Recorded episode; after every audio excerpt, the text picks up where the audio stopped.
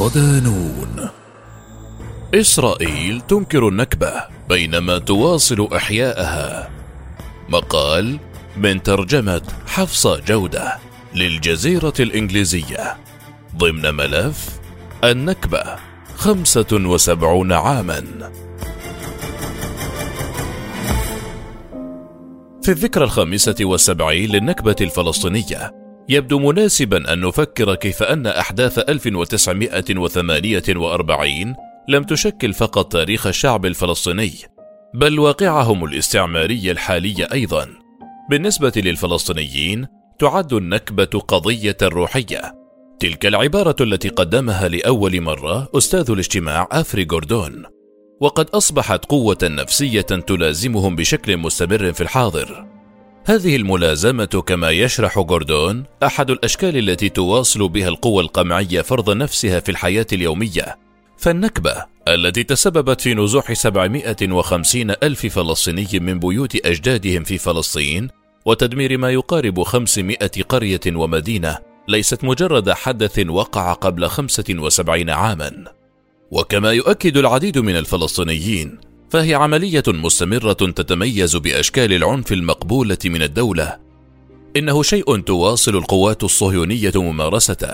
في الواقع، في كل مرة يقتل الجنود الإسرائيليون فلسطينيا أو يدمرون منزلا استغرق بناؤه سنوات، فإن هذا الفعل لا يكون صادما فقط، لكنه يعيد إحياء ذكرى النكبة.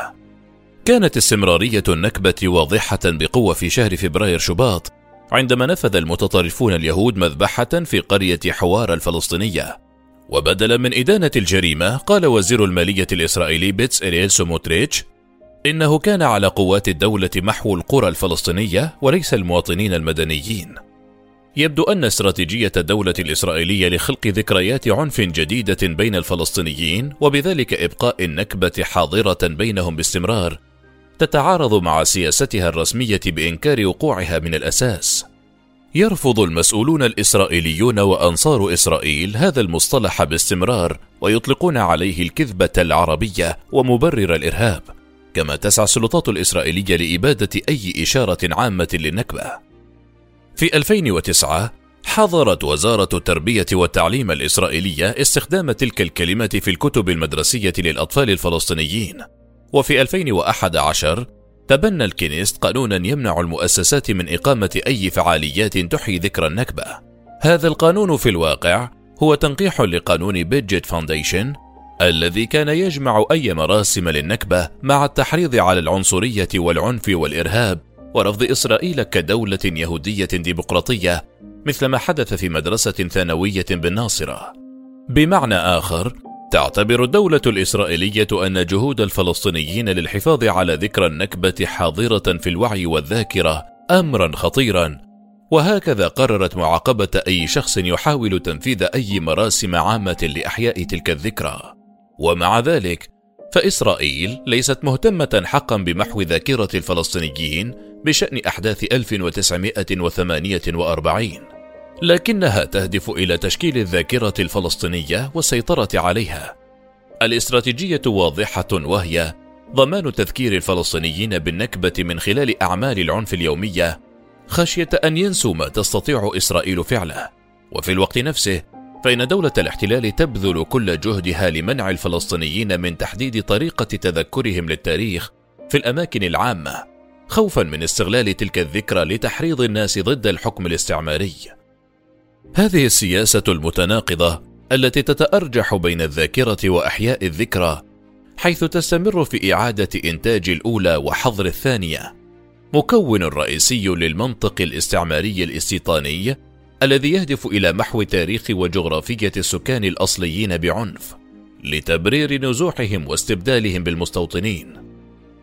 إن قمع النكبة كحدث تاريخي يستحق إحياء ذكراه جزء من الجهود الإسرائيلية لقلب التاريخ السلبي الاستعماري. فما تخشاه إسرائيل أن تقوض مراسم إحياء ذكرى النكبة الرواية الصهيونية التي تقدم المستوطنين اليهود كضحايا دائمين للعنف الفلسطيني، وتكشف بدلا من ذلك عن الأشكال المروعة لعنف القوات الصهيونية التي انتشرت في 1948 وما زالت منتشرة لتحقق أهدافها بمعنى آخر تهدف إسرائيل إلى التحكم في رواية التاريخ لتعرض مقدما الإطار الأخلاقي الصهيوني لكن هذا الهدف محكوم عليه بالفشل فربما تمنع إسرائيل مواطنيها الفلسطينيين من إحياء ذكرى أحداث 1948 في احتفالات عامة. لكن بالنسبة لهؤلاء الفلسطينيين ورفاقهم في الشتات عبر العالم أجمع، لم تمت ذكرى النكبة ولم تكن حتى من الماضي يوما ما.